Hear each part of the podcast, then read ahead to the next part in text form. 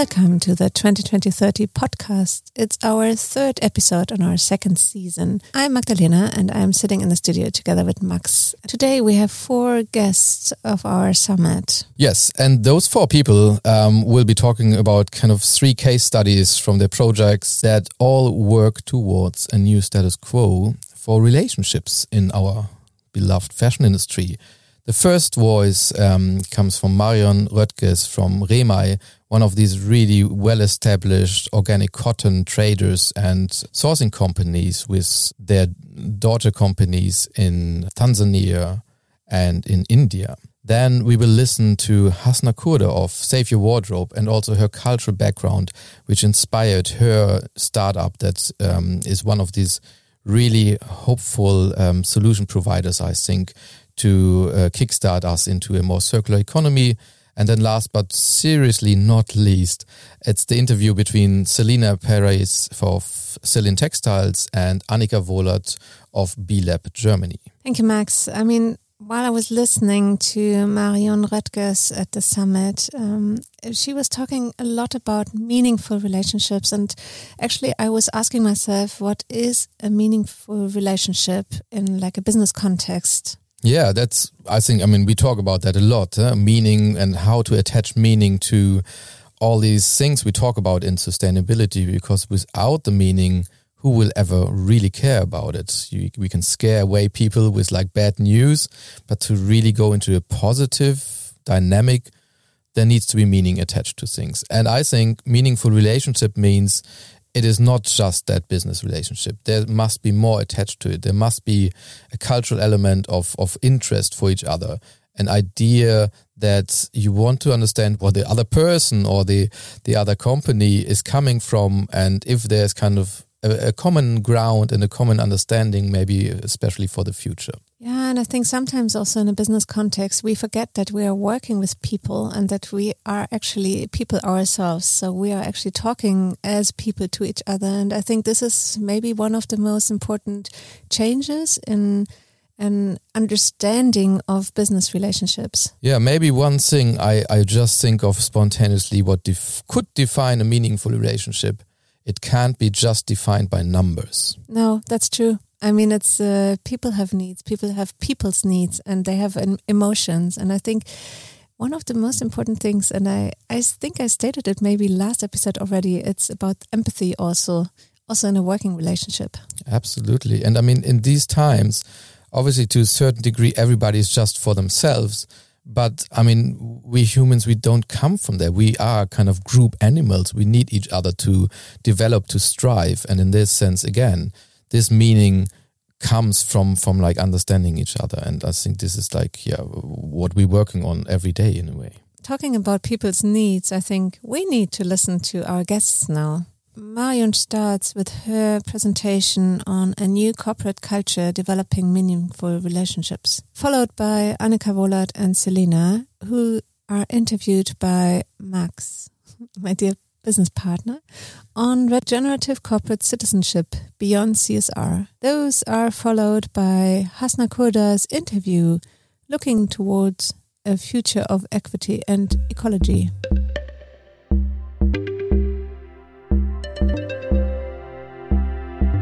Thank you, all of you, and thank you also for this beautiful title which you've given me uh, for this input the development of meaningful relationships. So, actually, I could not describe it in a better way. What is the goal of Remei and what is also our understanding of uh, doing business in textile and, in our case, especially in organic cotton textiles. So I would like to give you a short introduction about Remei and I would like to start a video which brings you at the starting point of our meaningful relationships. So um, you call it here, we call it here a new corporate culture, but actually Remei is not new. So our company is turning 40 years this year. And when Remei started as a cotton and yarn trading company in the uh, 80s, um, there was already this um, development in agriculture to trying to maximize the yields and also trying to shift those boundaries in agriculture. At that time, the term organic cotton we are working today did not even exist. And today, 40 years later, the importance of a transparent organic cotton supply cannot be underestimated. So the idea of meaningful relationships in this context of organic cotton textile has always been in the core of our purpose since this very beginning. So Remei's reason today for being is to integrate farmers, to integrate industrial partners, and also to integrate our B2B partners into a complex textile supply chain from fiber to fashion, but also into an economic system. So today, 99% of global cotton is conventional. It's only 1% of cotton which is organic, and which means to me that still 99% of cotton in the world goes wrong. And the good news is there's a great growth potential for this good solution, organic cotton. And the question, who made my cotton, is elemental and should be much more focused in the fashion industry. Why?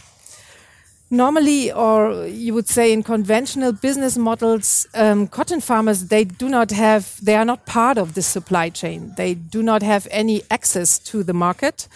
They do not uh, participate in added value, which is created from fiber to the ready textile.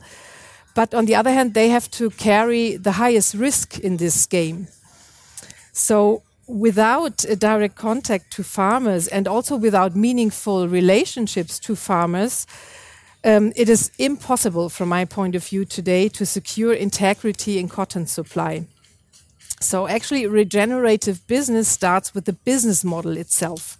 Organizational development is key in those um, regenerative business models. So at Remei, we invest into organizational development of our, first of all, of our own organization. Actually, there are three Remeis. There's a Remei in Switzerland, there is a Remei in India, and there is a Remei in Tanzania. So we focus on farmers. There are around 5,000 smallholder farmers we work with. We give them commitment we give them a purchasing guarantee, we pay them premium, and actually we plan years in advance with them.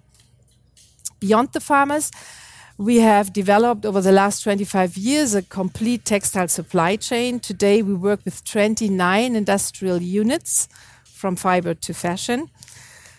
And we also include the buyers of our B2B partners and we try to encourage those decision makers in retail to also establish meaningful and reliable relationships.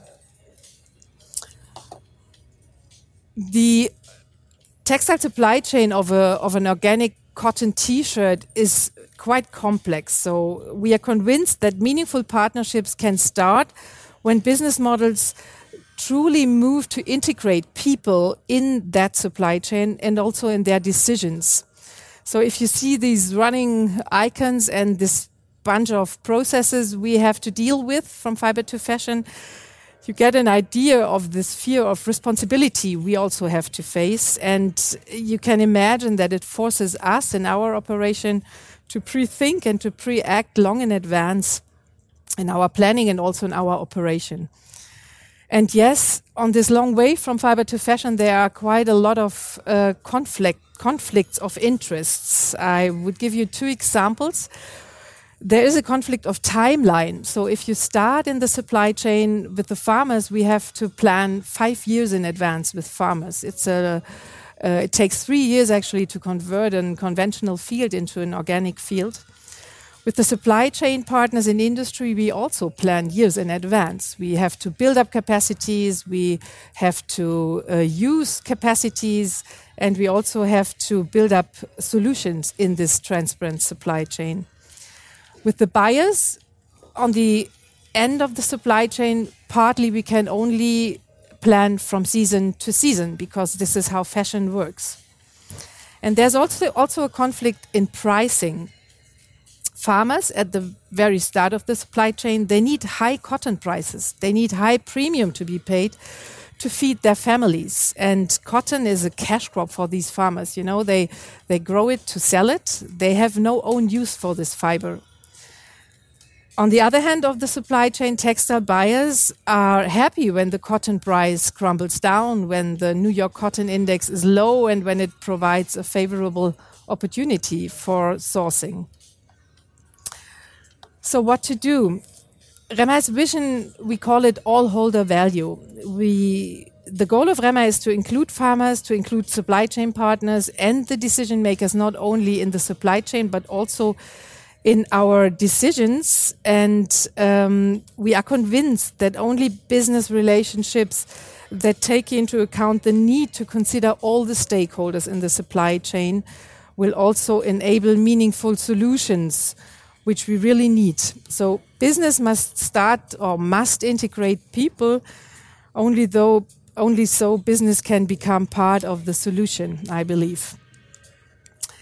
Transparency is key also for us. So um, every organic cotton textile we deliver to our B2B partners is fully traceable.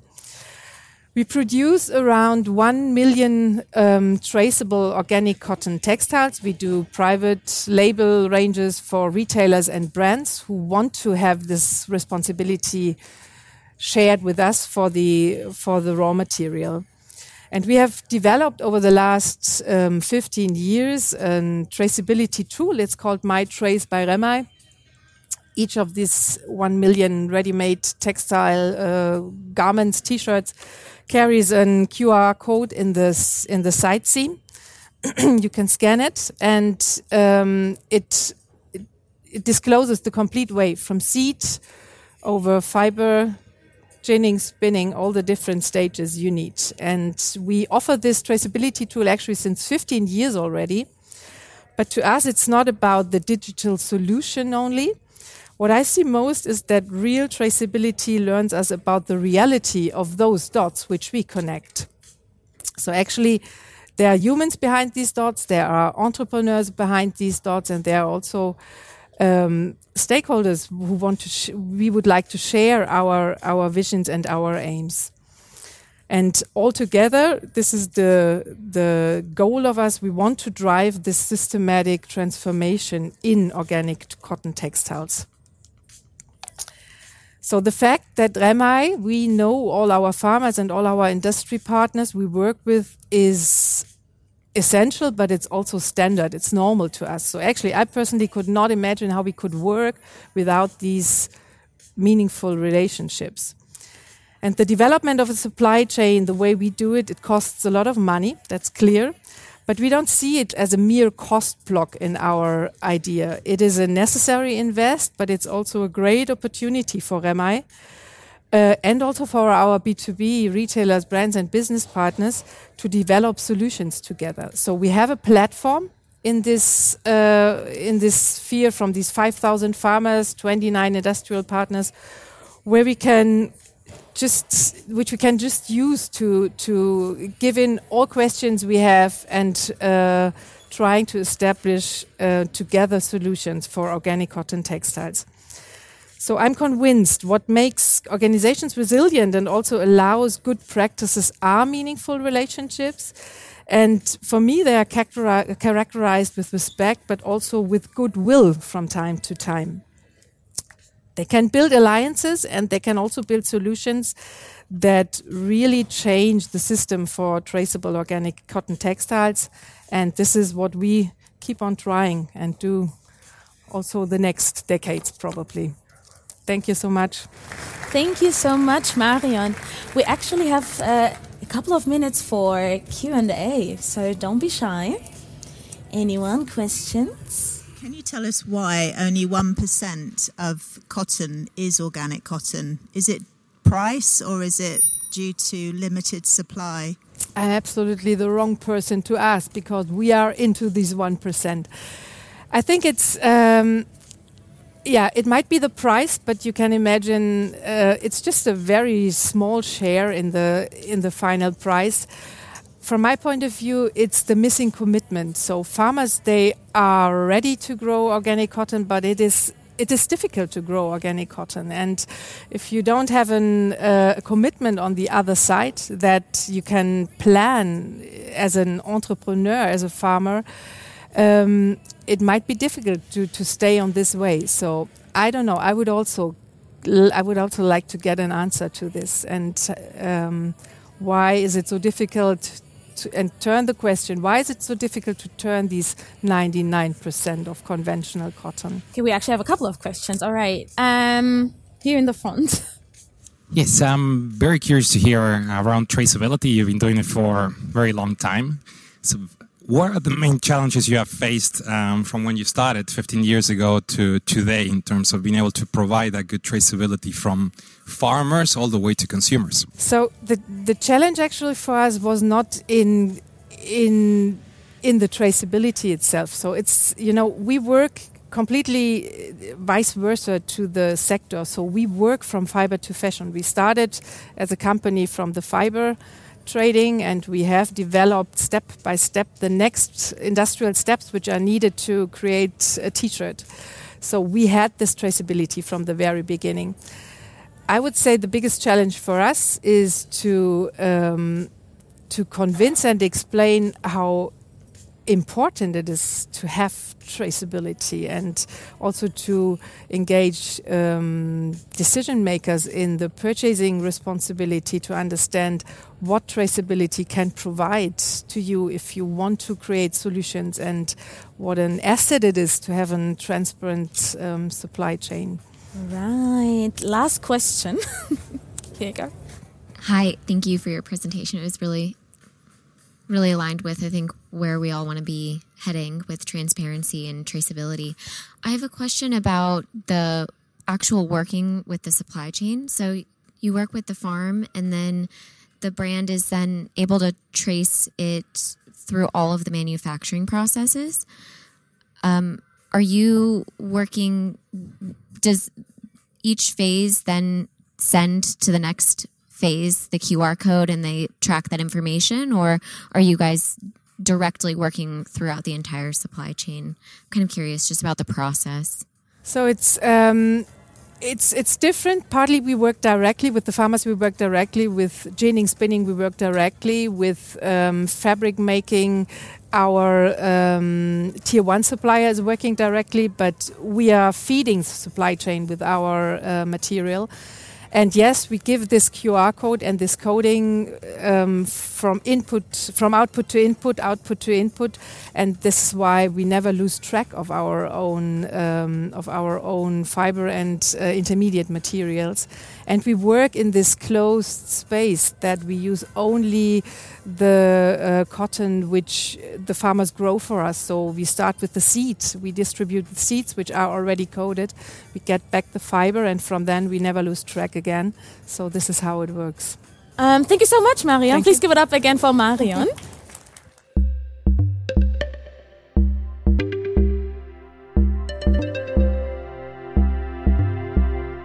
Welcome, Hasna Kourda. Well, first of all, a warm welcome to you to our fifth edition. So, I mean, Hasna has uh, such a wide um, representation already in the industry, even though you just kind of started. And uh, well, we, today we're going to look into regenerative culture, opening up the morning session where we talk all about culture.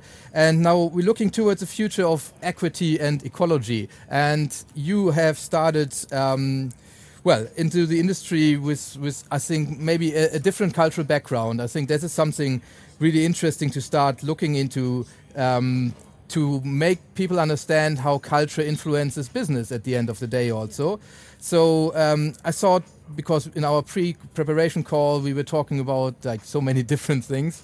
Um, maybe we can start our dialogue with looking into your upbringing in Tunisia and how this has influenced your career really and well, shaped your ambitions, I guess. Yeah, totally. So I grew up in Tunisia, a country in North Africa, and my family come from a remote island in the south, very disconnected from the mainland. And as it's a developing country, uh, lots of the infrastructure didn't enable really uh, an efficient um, resource management. So you ha- they had to do with everything that was available in the island and made sure that uh, they were optimizing from a season to another. And so, over the years and uh, generations, they developed several uh, technologies to make sure that uh, they were able to sustain their living uh, through the limited resources they had available, not just for them as a family, but also for the community. And also, uh, they ended up exporting that technology to uh, to the full Mediterranean area. And also, my father introduced in the 70s, 80s the first energy saving devices and electronics in the country. So, really, that um, culture of resource efficiency and value to things that are uh, that are finite actually was really anchored in uh, in my upbringing.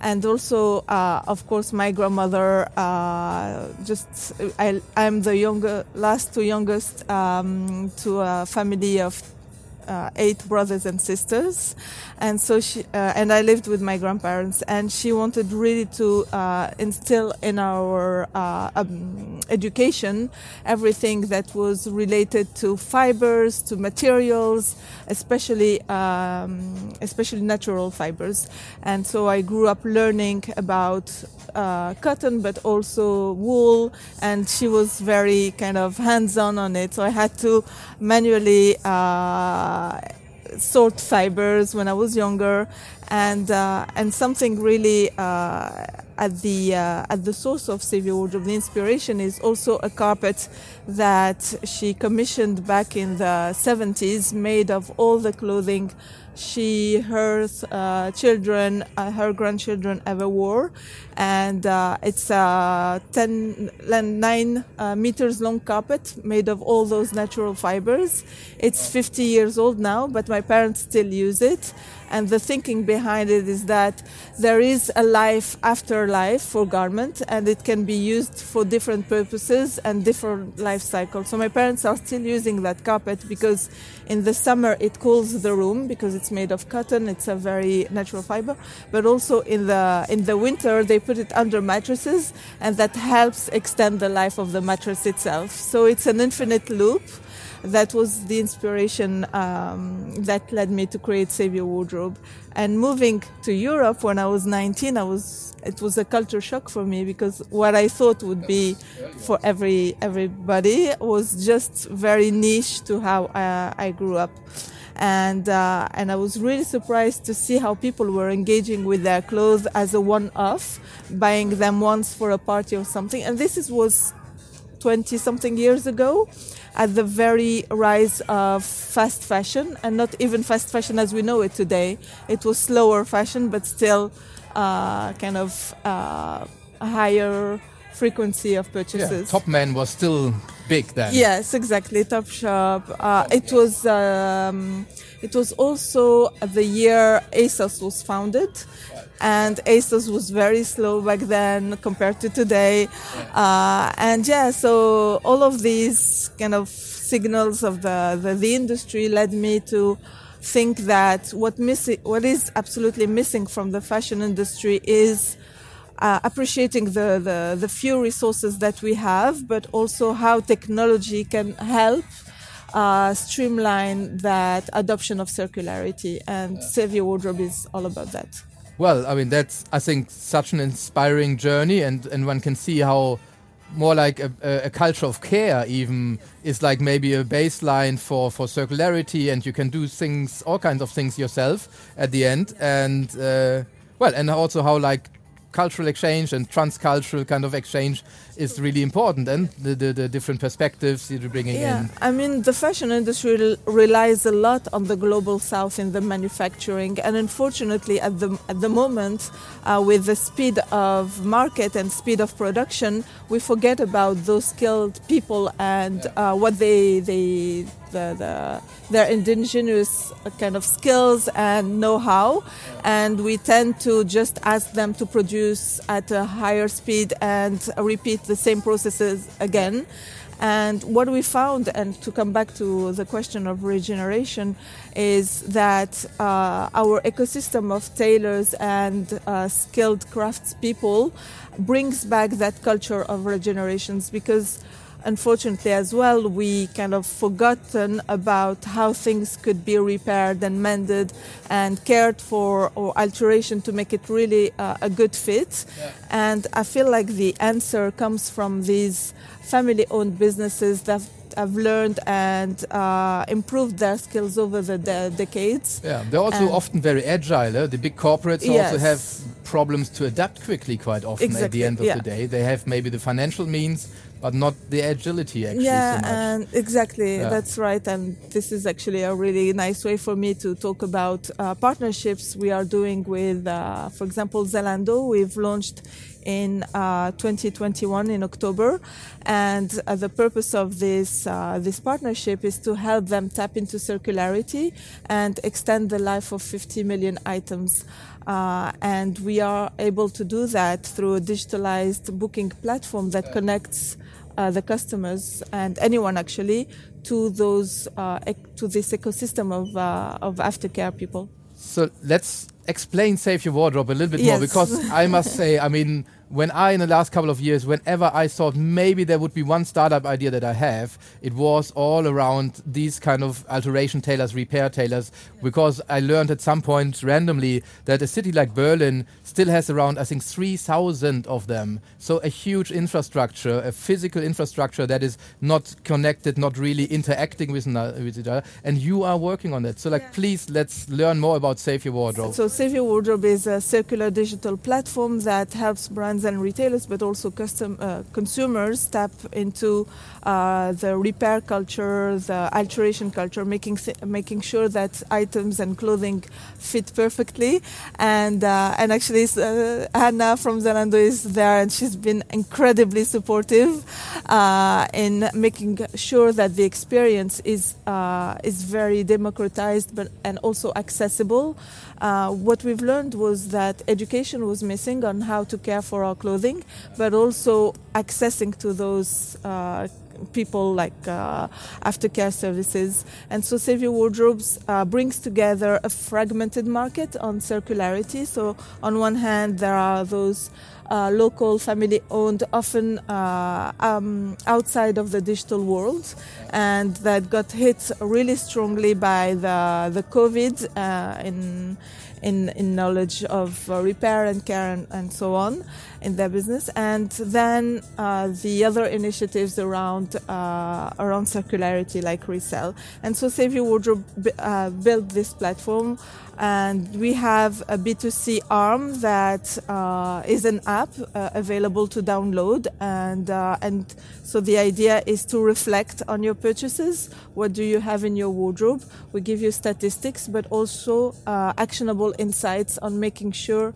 on how to make sure that anything you own is uh, is there for, for for the long time, and divert as much as possible things from landfill. And then, yes, so we work with brands and retailers. Zalando is one fabulous example. We also work with Hugo Boss. Uh, this time is- it's an in-store experience where you can drop off any item and Hugo Boss will offer uh, repair for free. So also this is in is Berlin or where? yes in Berlin. Don't ask me the name of the store. I was I won't be Okay, able to pronounce it. that. Yes. so- Yes, so uh, we we work with uh, Hugo Boss in store. Uh, yeah, the name is unpronounceable for me.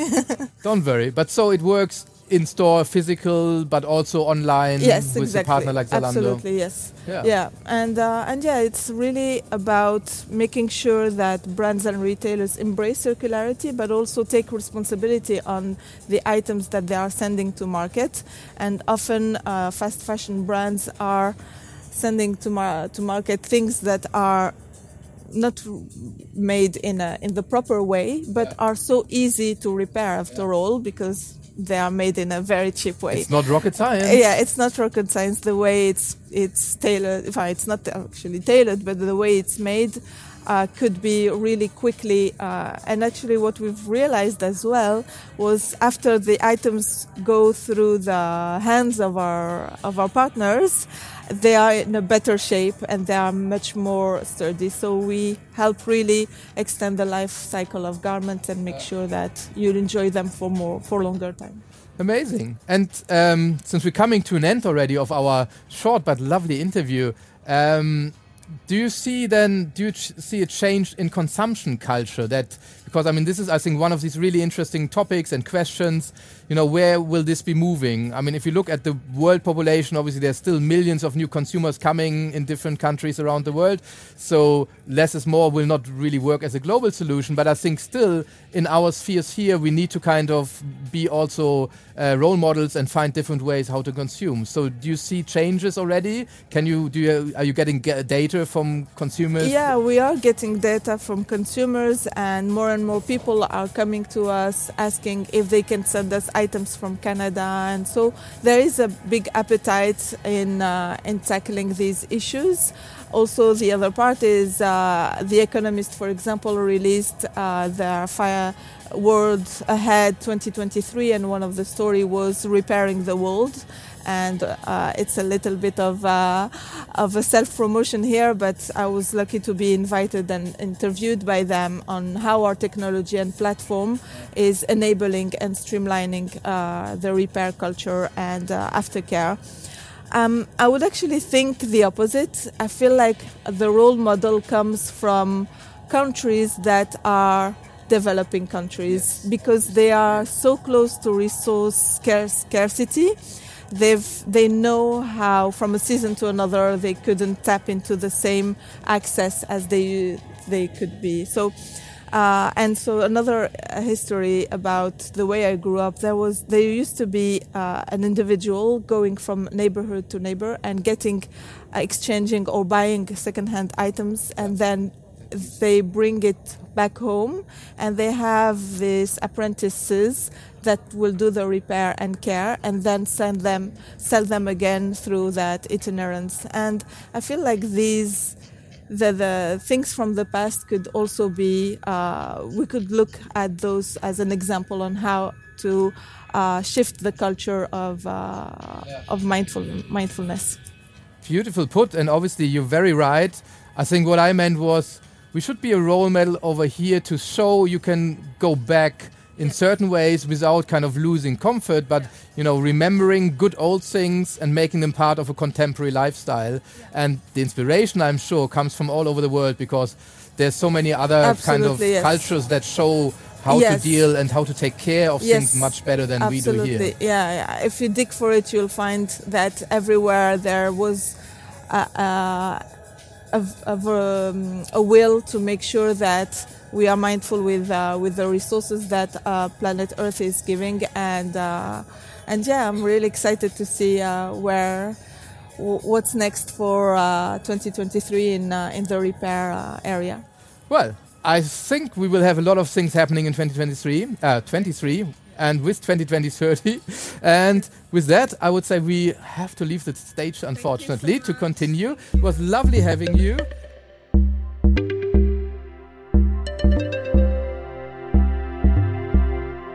So, welcome for the next session, a double interview today. Um, yeah, we were already introduced. Um, it's we look now in the first conversation we looked more into cultural background also touching points with consumption culture and um, now we look more into work culture um, in many different aspects. And yeah Selyn Textiles i think is an example where obviously a very different kind of work style is being lived every day also because you work with so many craftspeople and we'll learn more about that in a moment and uh, with B Corp, B Lab, obviously there's an institution that gives the framework for how your own um, internal work organization can be done differently, how your organization can be more um, working towards a holistic sustainability concept, I would say, or even a regenerative one at the end. So, um, I would love to start with you, Selyna. Um, maybe you can first of all really explain what Selyn Textiles does or how does it work um, and how this work really goes beyond the typical CSR and and I would even say how it, it makes you a citizen in your own community maybe in a way a corporate citizen in your community. So yeah, how how do you work at Selyn Textiles? So uh, my name is Selyna Peiris. I thank you uh, for having me in Berlin. Uh, thank you, Max, for inviting uh, me to speak at this summit. So Selyn Textiles is an organization that is actually 31 years old. It uh, founded by my mom I'm the second generation uh, leader in the com- company. We are a traditional handloom company and in essence a social enterprise. That's what we are. So actually the whole idea of uh, corporate social responsibility doesn't really apply to us because as a social enterprise we are actually living citizenship and corporate responsibility at the core of our operations. So everything we do is actually connected to the triple bottom line people planet and profit we cannot do anything if it doesn't impact or consider the three P's. So this is a very important distinction to make. And Selyn Textiles is a a B2B textile brand uh, that is uh, manufacturing high quality, high value uh, hand woven textiles that reaches some of the biggest brand houses and designers of the world. That is actually the aspiration.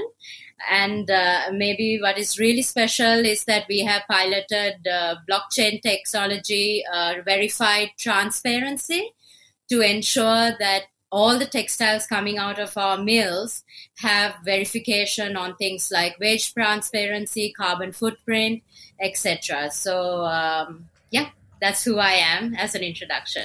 Yeah, great. Thanks so much. So, yeah, a lot of really traditional, um, also craft culture, but also working uh, culture, but combined with also modern technology in order to kind of organize it better and communicate it better. Um, Annika, how is that at B Corp and B Lab? Um, also, maybe you have to explain like these two entities a little bit. What is what? I think B Corp is known as some kind of certification scheme nowadays a little bit. But yeah, please enlighten us a bit. How does B Corp B Lab work? Yes. Um, first of all, thanks for having me um, again. I mean, we talked. Um, yeah, happy to share a bit about our B Corp movement, as we call it, and uh, to go First, I will yeah explain a bit what B Lab and B Corp means. Um, B Lab is a non-profit global network and organization that was founded back in 2006 in the US by a few business leaders back then who came together and who came to the conclusion and realization that the way we do business is really messed up. Um, it does only benefit a few. There is a lot of inequality. Um, it's not getting us anywhere. It's not sustainable in the long run. So what they did, they came together and uh, shared knowledge, joined forces, and came up with a new framework and a suggestion to businesses on how to balance uh, making profit with at the same time creating benefit for people and the planet. As you said, the triple bottom line. And so what they did, they put the framework out there. They created tools. They created an assessment for businesses to use. Um, and to make that movement grow, they were sure they had to inspire businesses to use it. Um, they had to get businesses on board, um, create um, some sort of um, momentum um, and use the power of the many and make a how do you say like a proof story um, that businesses can look at and be like inspired to also change the way they structure their corporate governance.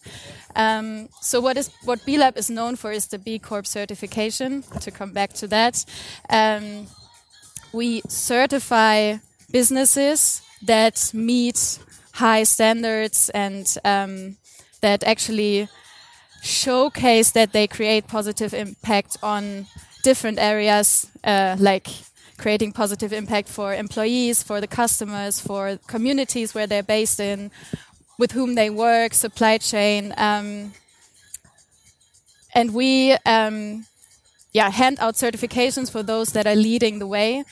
It means uh, in order to get a certification, um, you do not only have to show what you're already doing, it's not a stamp that you're perfect, but it is about joining a movement of improvement. Um, it's about commitment. Um, and I think this is also going beyond CSR as like, it's not just a certificate. Um, it's not just showing what businesses are doing right now, but it is a commitment in terms of that businesses have to change their actual um, corporate legacy or like their, their legal documents and embed it in their mission moving forward that they will consider making profit in the same way as they consider creating a benefit for the people and the planet that they touch upon. So it's a shift from like shareholder primacy towards a stakeholder governance that benefits all. I think that really distinguishes us and uh, goes beyond CSR. Yeah, absolutely. I think it's a it's it's a very holistic concept. I mean, in Germany we have something. Uh, I'm not sure, but maybe for the audience here, like uh, Gemeinwohlökonomie, that is also like uh, um, goes into a very similar direction. Um, but yeah, and and how I think also for you guys, like at the end, communities play a really important role. Eh? How because you also call it a movement. So how do you deal with that? And and is that already part of a different culture of doing business, of including businesses? Uh, I would say the community we have, um, made up of mostly the B Corps that we have, um, is the heart of the movement. Um, as I said, it's the power of the many that make a point, um, and that prove that it is working. That uh, these businesses run in a stable way. They have long-term goals. They really uh, move into the right direction. And I think what is so powerful is that.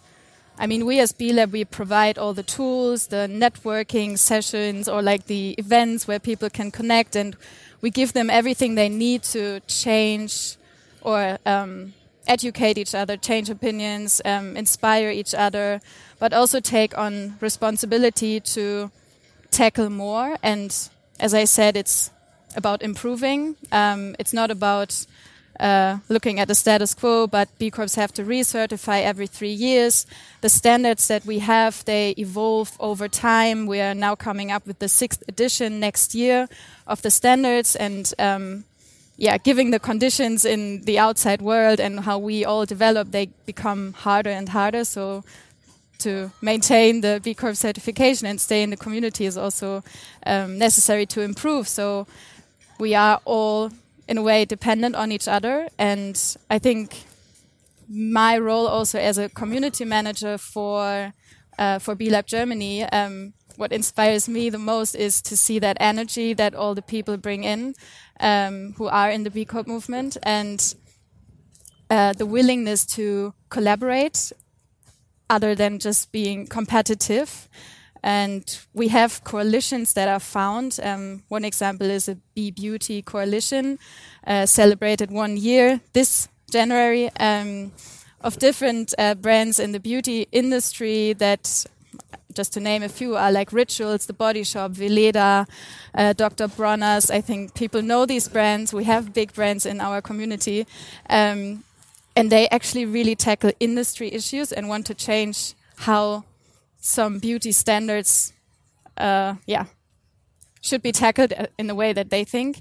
And I mean, as you are all um, probably interested, also, I mean, we have a lot of brands also from the fashion industry, in the textile industry, and we see a big stream of companies from the fashion industry coming together at this stage because there is a huge momentum in terms of that we have now we have Ganni on board we have Chloe which are huge brands uh, of course like forerunners like Patagonia um, many more. I think there are like 300 different brands in the fashion industry already. And what they do is they come together and share what they've been doing in all sorts of areas and um, really tackle problems together. Yeah. And yeah. So we can start, at least for Germany, start now to build up the B Corp network in fashion. Um, actually, today, later today, we have also a representative who's building up um, a, a, big fashion network already from Italy, uh, Martina, who will be in the afternoon sessions. And um, Vinokilo and Vinokilo us, is also um, going to be here in the afternoon. One of the first German yeah. fashion brands yeah. that is B Corp certified. So yeah, we can look into that a little bit more.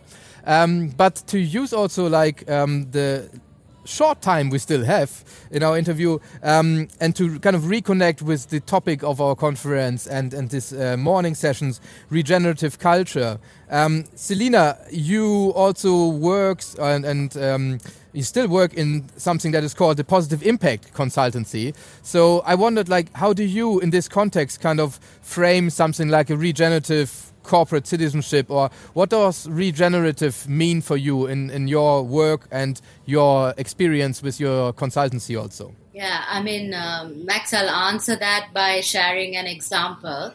So with COVID uh, in 2020, I think there was a, a real life situation where we had to choose to be regenerative, choose to build back better.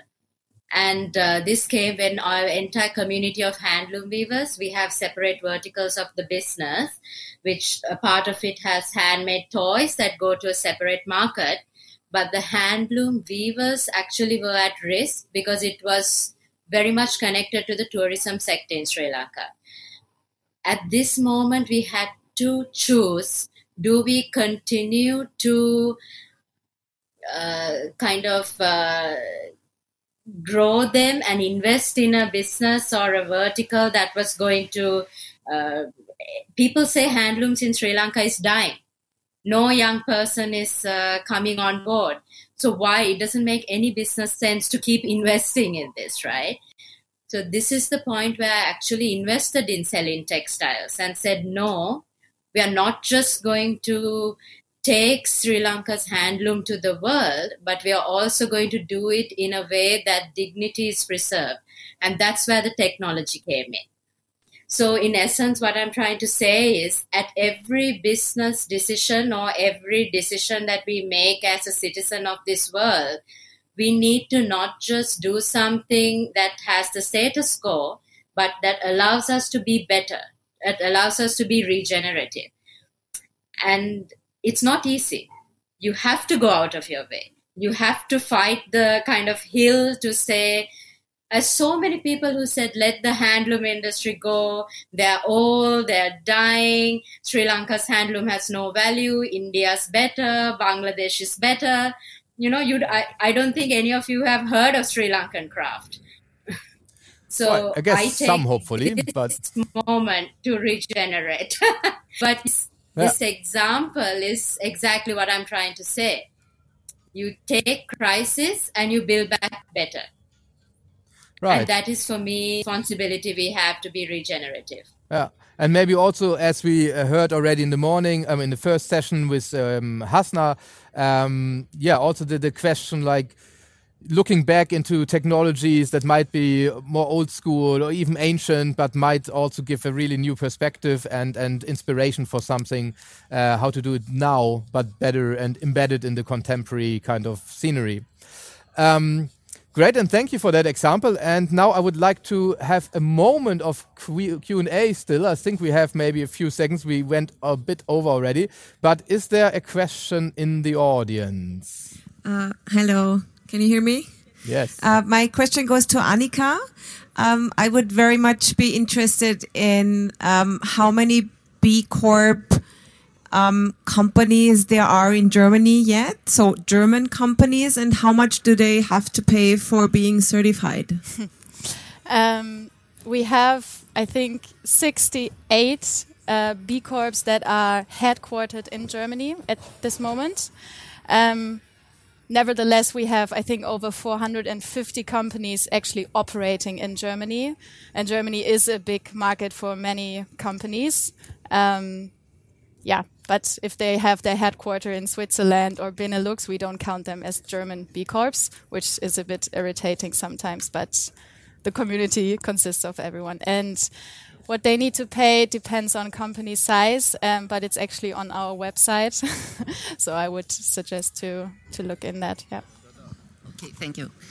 Uh, hi, well, thank you very much for the uh, the talks. Uh, this is a question also for Annika. Uh, because I, I have read a report in the changing markets about Danone, and uh, it's highlighted as some of the most uh, bigger polluters uh, and is a B Corp.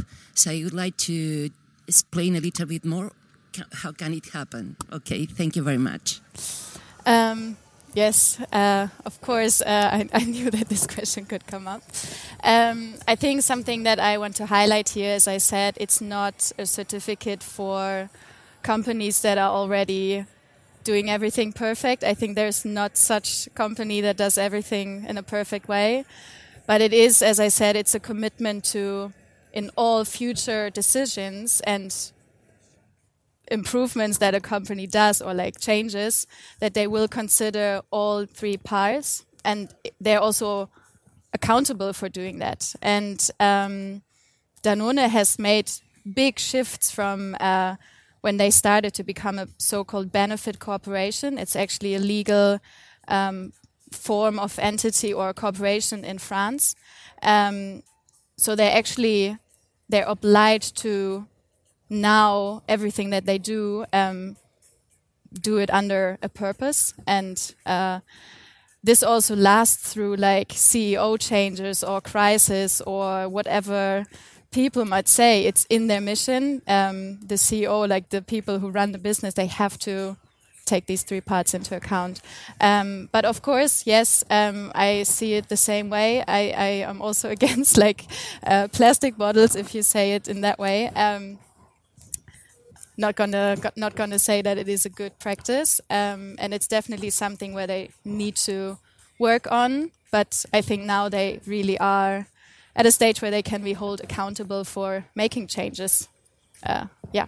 I, I, don't. I hope that answers uh, the question a little bit. I think the point of accountability is the important part there. Really. Yes, and it's uh, improving, right? It's a commitment to improve. Um, it's not about being perfect and then lean back. It's a constant evolvement over time, and we learn while we go, and uh, we need to collaborate, and we need to.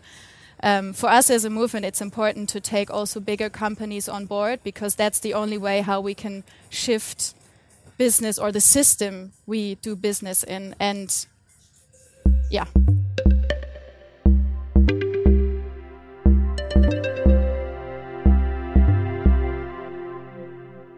That was really great listening to the speakers. And one quote just stuck in my head. It was from Hasna Kourda, and she said, The role model comes from countries which are developing countries. And I think that's so true while listening to the three uh, different entities and speakers in our three sessions. What do you think, Max?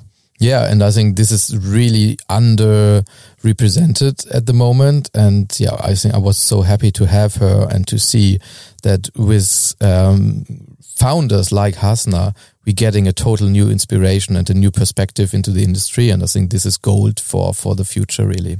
It's also about accountability, and there's no accountability without transparency. And Marion is also talking a lot about transparency. And transparency will be our next topic in our next episode when we have Ascade retraced and the ID factory talking about the future of trade, transparency, and value chains. And Ascade will actually join us live in the studio really looking forward to that. Absolutely. And learning a lot about like the complications also in terms of transparency and what it actually brings to you and your consumers. And if you enjoyed what you've been hearing from Annika, you can check out B Lab's new podcast. It is called Forces for Good and it is linked in our show notes. So check it out. And please don't forget to follow us on Instagram on 202030 Summit and on our website 202030summit.com.